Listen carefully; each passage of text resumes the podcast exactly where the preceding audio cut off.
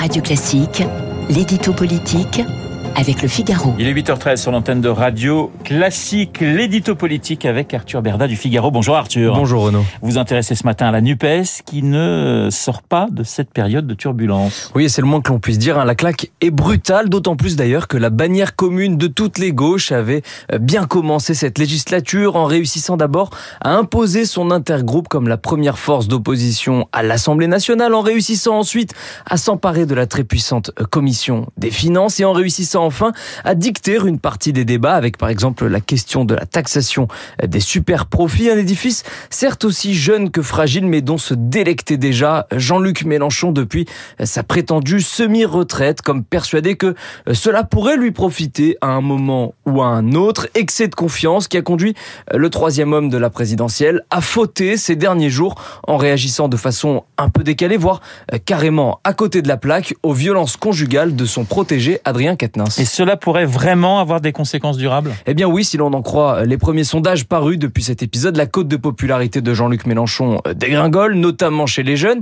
Le leader insoumis risque donc de se retrouver tel Perrette après la chute de son potolet, contraint de dire adieu à la rentrée sociale et à la convergence des luttes dont il rêvait. Les sujets étaient pourtant légion, hein, avec d'abord l'inflation et la crise énergétique, bien sûr, mais aussi la très probable adoption sans vote du projet de loi de finances via l'article 49.3 et enfin, la question des retraites dont l'exécutif n'a toujours pas décidé s'il passerait en force via le budget de la Sécu dès l'automne ou s'il passerait en force via un autre véhicule législatif en janvier. Alors, une marche contre la vie chère reste tout de même prévue mi-octobre. Tout à fait, mais reste à savoir dans quelle mesure la base militante insoumise et écologiste répondra ou non à l'appel à manifester des états-majors, états-majors qui pour l'instant se sont retranchés sur leurs fondamentaux pour tenter de ressouder un peu les troupes, à savoir l'agitation du péril fasciste. Cela a commencé dès lundi avec les cris d'orfraie qui ont suivi la victoire des nationalistes en Italie et cela s'est poursuivi hier avec l'annonce du boycott du match de foot caritatif des députés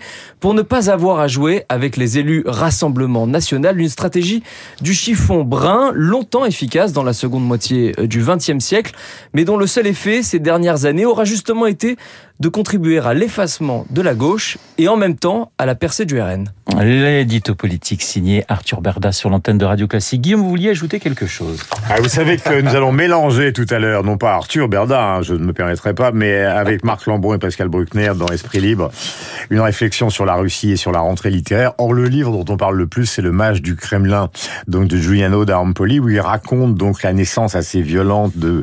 euh, de Vladimir Poutine au pouvoir, à savoir cet homme qui poussé par Berezovski, qui arrive au pouvoir, personne ne le connaît, et Berezovski finit sous un pont mort. Donc, euh, pour Giuliano da Empoli, qui a écrit ce livre absolument magique, il y a dès le départ de, du régime de Poutine, donc non pas une sorte de Kennedy comme on l'a cru à un moment, mais une violence intrinsèque. Et une chose qui est aussi intéressante concernant ça,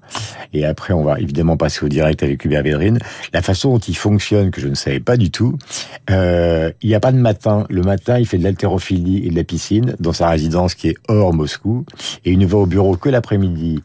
et donc que la nuit, ce qui amène une distorsion de tous ces conseillers, ministres, etc., etc., qui sont obligés de suivre le système. Et pour Poli, qui a vraiment reconstitué tout ça avec beaucoup de minutie, ça amène une sorte de distorsion, comme une sorte de voile sur la perception de la réalité, puisque justement la façon dont il fonctionne après tant d'années au pouvoir